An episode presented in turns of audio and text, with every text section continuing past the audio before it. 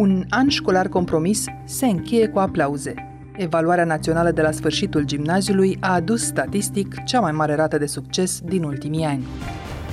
Subiectele ușoare de la evaluarea națională au dus la o rată de promovare record peste 76%, cel mai mare prag atins în ultimii trei ani. 870 de elevi au obținut media 10, dublu față de anul trecut.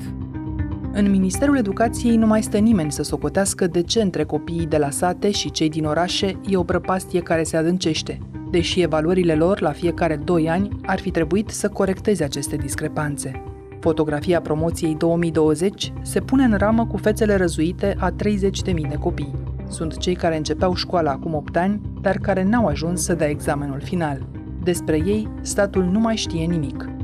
Ce ar trebui făcut urgent pentru a recupera materia pierdută în ultimele luni? Unde greșesc de ani buni profesorii și ce erori fac părinții cu aceste generații? Bântuie o ideologie de câțiva ani pe care o înghit, din păcate, foarte mulți părinți, că niciodată nu trebuie să-i spui ceva negativ copilului tău pentru că el va fi traumatizat. Efectul unei astfel de ideologie este catastrofal. Un ego mare cu performanțe foarte reduse. Psihologul Mircea Miclea, profesor la Universitatea Babeș-Bolyai din Cluj-Napoca și fost ministru al educației, explică de ce examenele cu exigențe reduse nu fac decât să creeze iluzia cunoașterii și, în final, societăți fragile cu indivizi ușor de manipulat. Eu sunt Anca Simina și iluzia statisticilor bune în educație e azi On The Record, un podcast recorder în care știrea primește o explicație.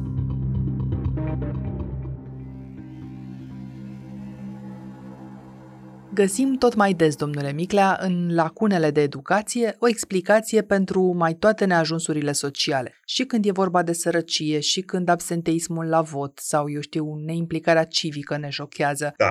Dar iată că în această vară celebrăm un succes pe toată linia. Copiii care au terminat gimnaziul au note foarte mari la examene, iar cei care dau zilele acestea bacalaureatul se pregătesc să primească aceiași lauri. E complet această imagine? Este quasi completă. Din păcate, pentru a cosmetiza lipsa de performanță în uh, predare, se dau uh, examene extrem de ușoare. Subliniez, avem tot respectul pentru cei care cu adevărat sunt meritori și indiferent dacă ar avea examene grele sau ușoare, ei ar fi totuși cu note foarte mari. Dar dincolo de acest lucru, este evident că a scăzut semnificativ exigența în evaluările naționale și probabil și în evaluările de la bacalaureat în acest an, ca o modalitate de a ascunde lipsa de performanță didactică în această perioadă. Noi am avut o jumătate de an în care practic nu s-a făcut nimic. A fost o brumă de învățământ online, cel puțin un milion de copii nu au tablete, dar dacă mai adăugăm la ei faptul că chiar în familiile în care există tablete sunt doi sau trei copii, atunci avem o populație școlară mult mai mare care n-a beneficiat în niciun fel de acest mod de a organiza școala. Deci n-au putut să intre niciodată video. Intrăm pe Messenger, mai învățăm pe acolo. Acum cam intru cam greu la ore pentru că nu am PC. Și atunci se dau evaluări ușoare și apare că, de fapt, toate lucrurile sunt bune. Și atunci ce ar trebui schimbat rapid? Viitorul este a unui învățământ hibrid. Sunt o mulțime de studii care au fost efectuate în anii trecuți de Department of Education în Statele Unite, în care s-au comparat studiile clasice, adică învățarea la școală, față în față, cu învățarea strict online, cu o învățare hibridă, amestecată, blended, în care o parte din lecții sunt față în față, o altă parte sunt online. Învingător la puncte a fost acest blended learning, adică acest învățământ hibrid. De ce? Pentru că el se potrivește mult mai bine pe mintea generației digitale, a copiilor din școală, întrucât interacționezi tot timpul cu internetul care este un multimedia, adică vezi o combinație de text, audio, video, etc. Te obișnuiești să primești informația multimedia și atunci ai de câștigat dacă ți se oferă o lecție în format multimedia decât doar Unimedia, adică domnul profesor stă și spre de la clasă. Nu. Viitorul este acestei învățări hibride. De aceea, dacă nu facem acum pasul, din nou am pierdut o oportunitate de a ne moderniza sistemul de învățământ. Dacă mergem tot pe variantele clase și după această pandemie, este o mare greșeală. În această ipoteză ar trebui să ne gândim că vara ar fi suficientă ca să aducem sistemul combinat în școli, indiferent că sunt școli urbane sau de la țară, dar greu de crezut că în trei luni se va întâmpla asta. Evident că nu se va întâmpla lucrul acesta în trei luni, dar este iarăși la fel de evident că trebuie să începem în forță. Ce cred că trebuie făcut uh, din uh, aceste zile întâi să selectezi ca Minister al Educației profesorii buni din țară pe o anumită materie, luând în considerare toate materiile. Apoi, acești profesori încep să își înregistreze lecțiile pe care ei le țin. Aceste lecții pot să aibă la început o singură variantă, adică cum anume obișnuiesc ei să predea la clasă, dar după aceea se pot crea alte două variante la aceste lecții. O variantă remedială, ca și cum ar preda unui elev care are dificultăți de a înțelege, și o variantă de excelență, ca și cum ar preda unui elev care este extrem de dotat și care are nevoie de resurse suplimentare suplimentare, exemple suplimentare, etc. Acesta este finalul la care noi trebuie să ajungem cu învățământul online. Pentru fiecare materie, în toate clasele, să avem trei variante de lecție accesibile printr-un simplu ID de oriunde, oricând, oricărui elev din țară, pe care el să le vizualizeze de câte ori e nevoie pentru ca să înțeleagă. În acest fel, noi vom face o egalizare cât de cât a șanselor, adică și elevii care au în față profesori foarte slabi vor putea avea acces la lecțiile profesorilor foarte buni de câte ori doresc. Părinții ar fi ajutați, dar și domnii profesori ar avea de câștigat, adică eu ca profesor, dacă știu că elevul meu în fiecare zi mă va compara pe mine cu ce găsește el în acea platformă online de învățare cu prestațiile altor profesori foarte buni, eu o să fiu foarte motivat să îmbunătățesc predarea pentru că altfel ies în fiecare zi în dezavantaj ferm. Acum trebuie început acest lucru. Sunt o mulțime de bani europeni care ar putea fi utilizați în mod concret însă, dacă ne gândim la toate școlile din țară, atunci cred că soluția în toamnă, imediat, mergând în paralel cu ceea ce v-am spus până acum, soluția în toamnă este de a începe în toate locurile unde este posibil școala în mod normal. Eu aș fi plăcut impresionat dacă doamna ministru ar reveni asupra ordinului și nu ar începe școala 15 15 septembrie, ci la 1 septembrie, pentru că în felul acesta ar putea să recupereze măcar o parte din ce s-a pierdut în anul acesta și, pe de altă parte, ți-ai lua ca minister o minimă rezervă de materie predată în eventualitatea că în iarnă va veni un nou val de pandemie și atunci vei avea probleme. Câtă vreme vom gândi de pe o zi pe alta, adică nu strategic, vom trăi doar de pe o zi pe alta, adică vai de viața noastră. Vă propun să revenim la această perspectivă generală spre sfârșitul discuției noastre, când va fi și vremea concluziilor, până atunci să ne apropiem mai mult de această generație 2020 care a terminat acum gimnaziul. Vă mai amintiți dacă la 14 ani aveați vreo certitudine legată de școală, carieră sau de propria persoană? La 14 ani am fost impresionat de calitatea profesorilor mei. Era o perioadă extrem de dificilă în ultimii ani ai lui Ceaușescu. Toți stăteau la coadă la lapte și la pâine de la 5 dimineața. Nici unul nu se plângea la clasă își țineau lecțiile cât de bine puteau, fără să se căineze că viața e grea, că nu sunt recunoscuți de societate, etc. De la ei am învățat uh, demnitatea pe care și acum uh, o venerez, vă spun sincer. Ce se întâmpla atunci, la 14 ani, cu mintea noastră, este că aveam aceste modele și vă spun ceea ce este mai important pe termen lung nu este atât informația pe care o predă profesorul, cât atitudinea pe care el o are la clasă, predă cu entuziasm sau cu sictireală. Noi am crescut într-o etică a datoriei. Ni se spunea la școală, ni se spunea peste tot în societate, numai de datorii. Să învățăm, să muncim, să ne sacrificăm pentru Partidul Comunist, etc. Era o colecție de datorii treptat s-a schimbat etica dominantă, a devenit o etică a drepturilor. Ai dreptul să, ai dreptul să, ai dreptul să, tot mai puține datorii. Și avem efectele acestei etici a drepturilor, în care majoritatea oamenilor mai degrabă socotesc că sunt îndreptățiți să primească, dar nu socotesc că sunt obligați să dea. Mai ales angajatorii văd lucrul acesta, văd cum au absolvenți care vin la ei și se socotesc socotesc îndreptățiți să primească un salariu absolut nelegat de cât pot ei să ofere în momentul acela. Dar acesta este efectul. Și în această logică a eticii drepturilor trebuie să ne întrebăm, au copiii din sate astăzi șanse comparabile cu ale celor din orașe? Pentru că aceste rezultate ale evaluării ne arată nu doar notele foarte mari, ci și diferențele majore când vine vorba de pregătirea lor. Aproape 40% dintre cei din sate au picat examenul față de numai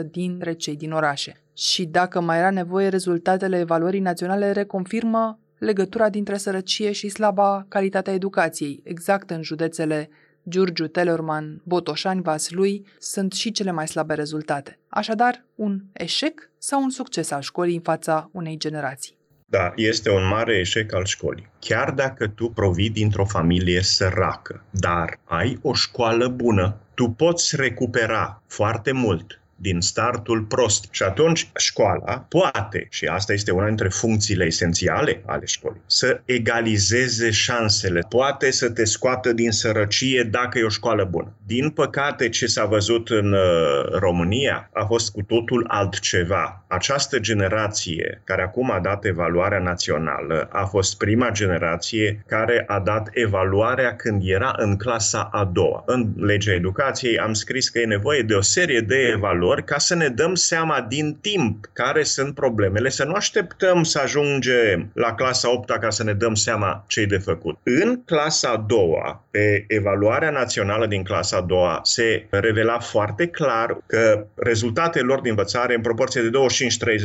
25-30% erau sub nivelul curriculumului. Adică exact atâția câți avem acum picați. Și diferența dintre mediul rural și mediul urban era între 10 și 20 de procente ca și rezultat. Această diferență creștea la clasa 4 și creștea la clasa 6 și am atras atenția de acum 6 ani. Evaluarea națională de clasele a doua, a patra și a șasea a fost susținută în toate școlile din România la limba română și la matematică. Iată un exemplu de exercițiu la clasa a doua.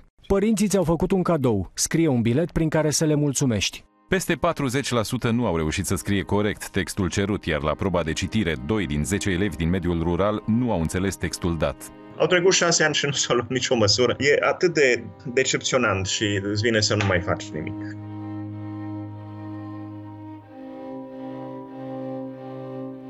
Așadar, ministerul stă pe o sumedenie de statistici relevante, după care fiecare clasă ar putea fi privită ca un microunivers. Exact. Dar ați văzut pe cineva preocupându-se să nu lase să se adâncească aceste lacune? N-a fost niciun fel de inițiativă. Au fost niște ONG-uri care au tocat niște bani pe efecte zero, dar decizia ar fi trebuit să fie la nivelul guvernului și la nivelul ministerului. Rezultatele acestei evaluări îți dădeau ție posibilitatea ca să-ți dai seama pentru fiecare elev cum este el în raport cu media națională și ce mai ai tu de făcut ca să recuperezi acest decalaj. Dar a Flying Class Ador. Já veio 2 ani la dispoziție, de exemplu, ca învățător, să faci ceva. Și în felul acesta îl puteai compara pe el cu el însuși și puteai vedea dacă școala a făcut ceva sau nu și puteai să evaluezi și prestația cadrelor didactice. Adică nu comparai un profesor de la o școală slabă cu elevii cu probleme socioeconomice, cu profesorul din școala din centru unde vin copii de bani gata. Comparai rezultatele clasei lui în urmă cu 2 ani și acum. Dacă a făcut ceva sau nu. Dar nu s-a făcut nimic.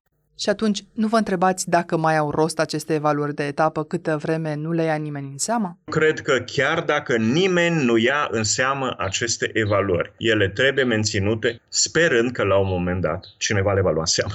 Dacă încercăm să vedem când vorbim de acești 200.000 de copii chipuri și nume, nu cifre, dacă încercăm să ne închipuim ocupând un oraș cât Ploiești sau cât Oradea, va trebui să constatăm automat și că din acest oraș, după 8 ani, dispare pur și simplu o felie uriașă, cam de mărimea orașului Târgu Jiu.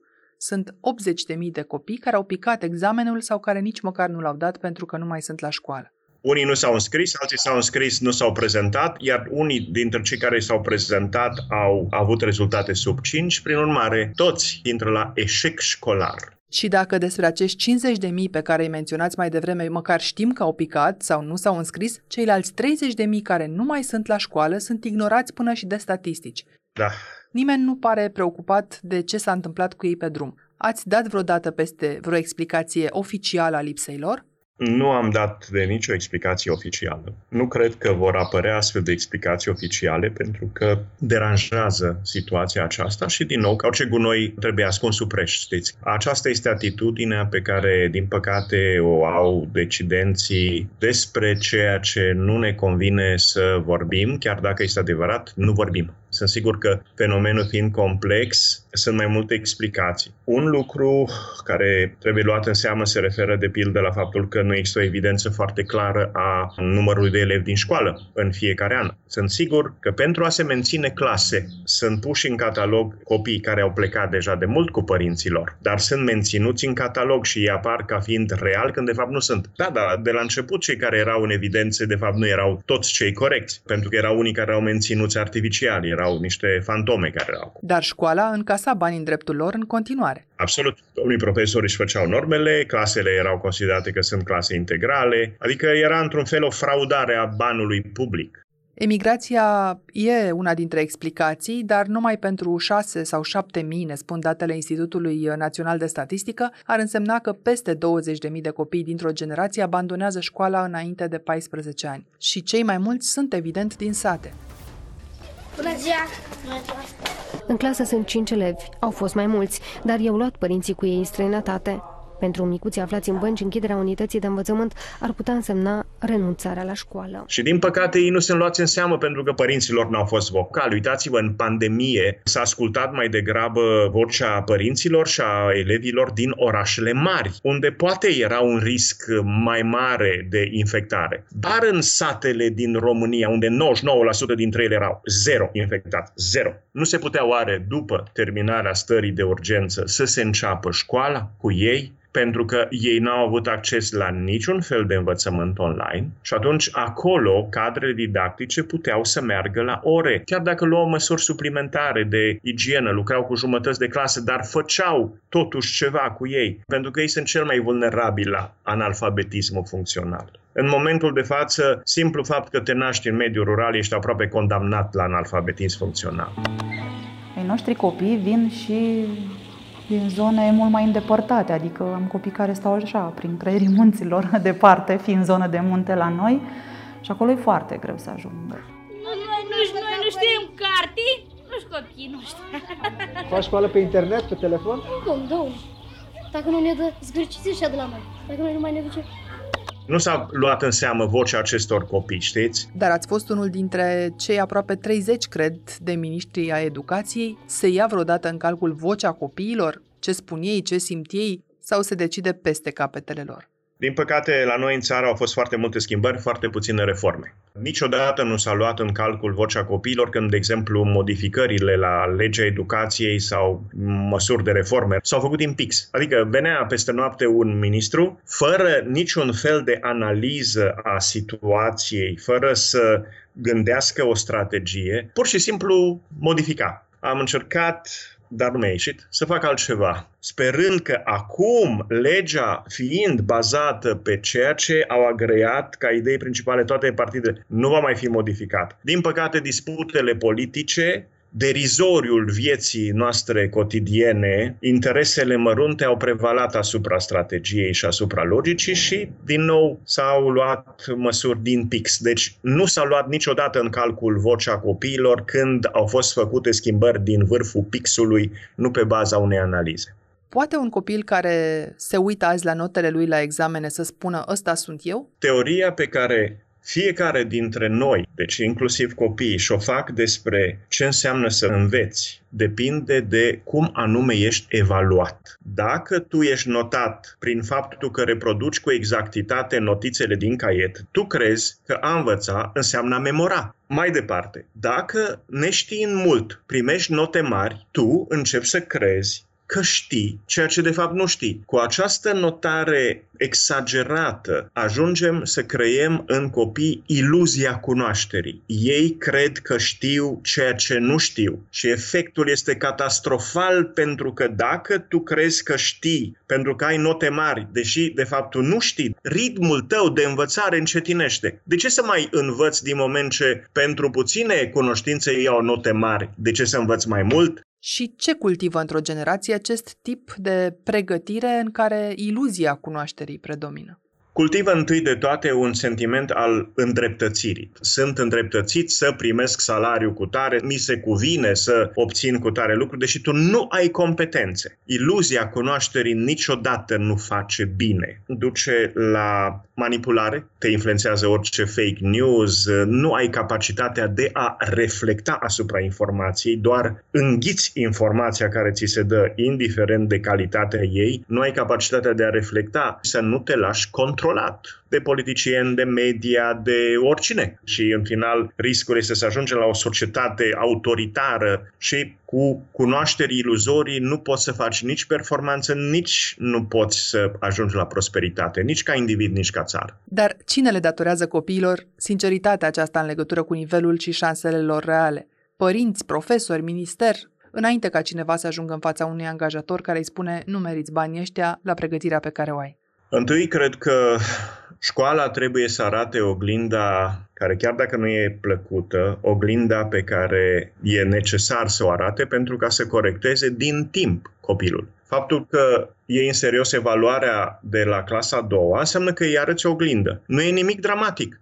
Pentru că de la clasa a doua până la clasa a 12 tu poți tot mereu să corectezi îți arătăm oglinda, iată ce știi, și apoi noi ca școală, că de asta consumăm banul public, te ajutăm să treci de la nivelul la care ești la nivelul superior. De asta primește bani. Este obligație. Pe de altă parte, părinții au și ei propria lor datorie de a prezenta copiilor realitatea. Bântuie o ideologie de câțiva ani, buni, pe internet, pe care o înghit, din păcate, foarte mulți părinți, care spune că niciodată nu trebuie să-i spui ceva negativ copilului tău, pentru că el va fi traumatizat. Tot mereu trebuie să-i spui lucruri pozitive, să-l lauzi, să-i arăți calitățile pe care le are și mai departe. Efectul unei astfel de ideologie este catastrofal, pentru că creezi copii cu un ego mare și cu performanțe reduse ei ajung să aibă o părere bună despre ei, dar prestațiile lor sunt foarte scăzute. Iar lucrul acesta s-a constatat deja. În Marea Britanie, ideologia aceasta a început să bântuie de prin anii 70-80. Dacă un elev nu e premiant la matematică, nu-i nimic, îl premiem pentru că aruncă mingea de basket cu mâna dreaptă foarte bine. Toată lumea trebuie să aibă un premiu.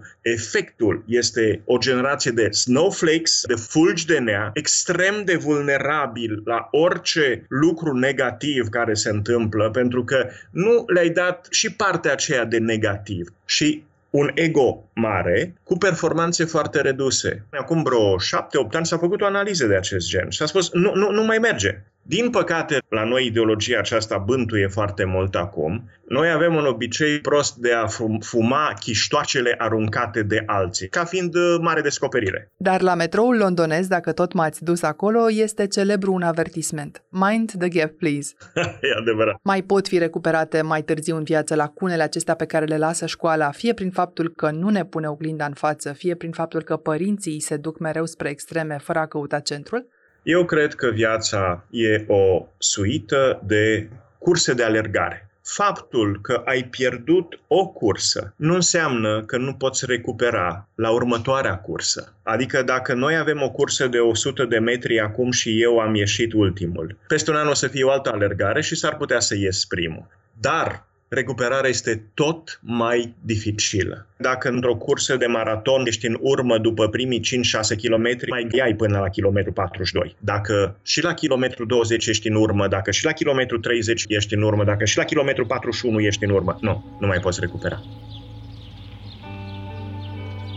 Și uitându-ne chiar la prezent și la pandemia de la care am început discuția noastră, Poate un semestru ratat să facă definitiv diferența între un copil care nu a avut acces nici la laptop, nici la internet, nici la profesorul lui și restul plutonului care reușește să meargă mai departe pentru care susținerea materială a familiei? Va fi o diferență uriașă, mai ales la grupurile vulnerabile. Să ne închipuim așadar copiii care au fost în clasa 1 și care au ajuns cu materia până la litera M, automat le va fi foarte greu să citească materia din clasa a doua, din moment ce restul literelor le vor învăța pe repede înainte după ce începe școala și atunci acest deficit va fi marcant pentru ei pentru mulți ani. La fel, dacă suntem în clasa a doua sau a treia și învățăm tabla mulțirii și din cauza pandemiei am rămas la 5 ori 5, n-am trecut la 6 ori 5, 7, 8, 9, ajungem să avem un deficit care îl cărăm cu noi după aceea. Așadar, cu cât un copil este mai mic, cu atât e mai vulnerabil. Da. Adică e esențial să faci ceva pentru remedierea acestor deficite care s-au acumulat în timpul pandemiei, mai ales pentru grupurile vulnerabile, elevii mici, elevii de la sate, elevii din medii defavorizate. De aceea Marea Britanie alocă un miliard pentru remediere. De aceea Franța a început școala. Dar la noi nu s-a făcut nici remediere, nici măcar nu începe școala, măcar cu două săptămâni mai devreme.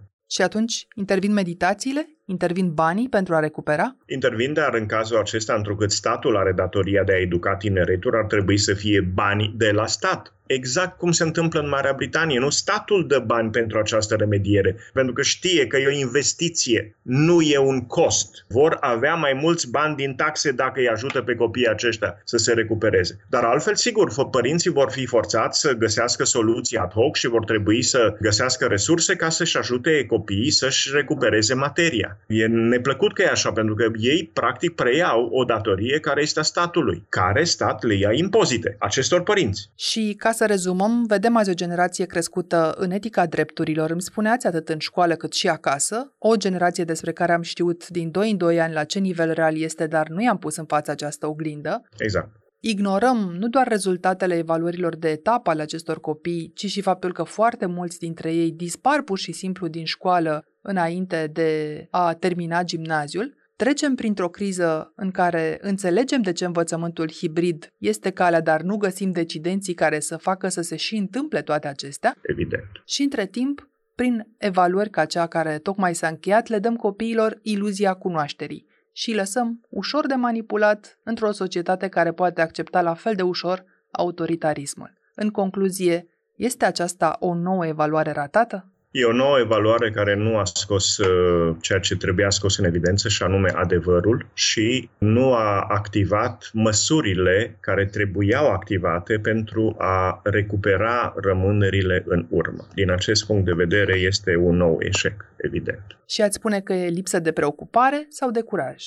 Cred că este o vorba de o lipsă de competențe, un gen de analfabetism funcțional al decidenților politici, însă, în același timp, cred că e o lipsă de curaj. Mi-aduc aminte ce spunea un călugăr iezuit, Garcia Marcian, cunoașterea fără curaj este sterilă. La noi nu este nici cunoaștere, nici curaj.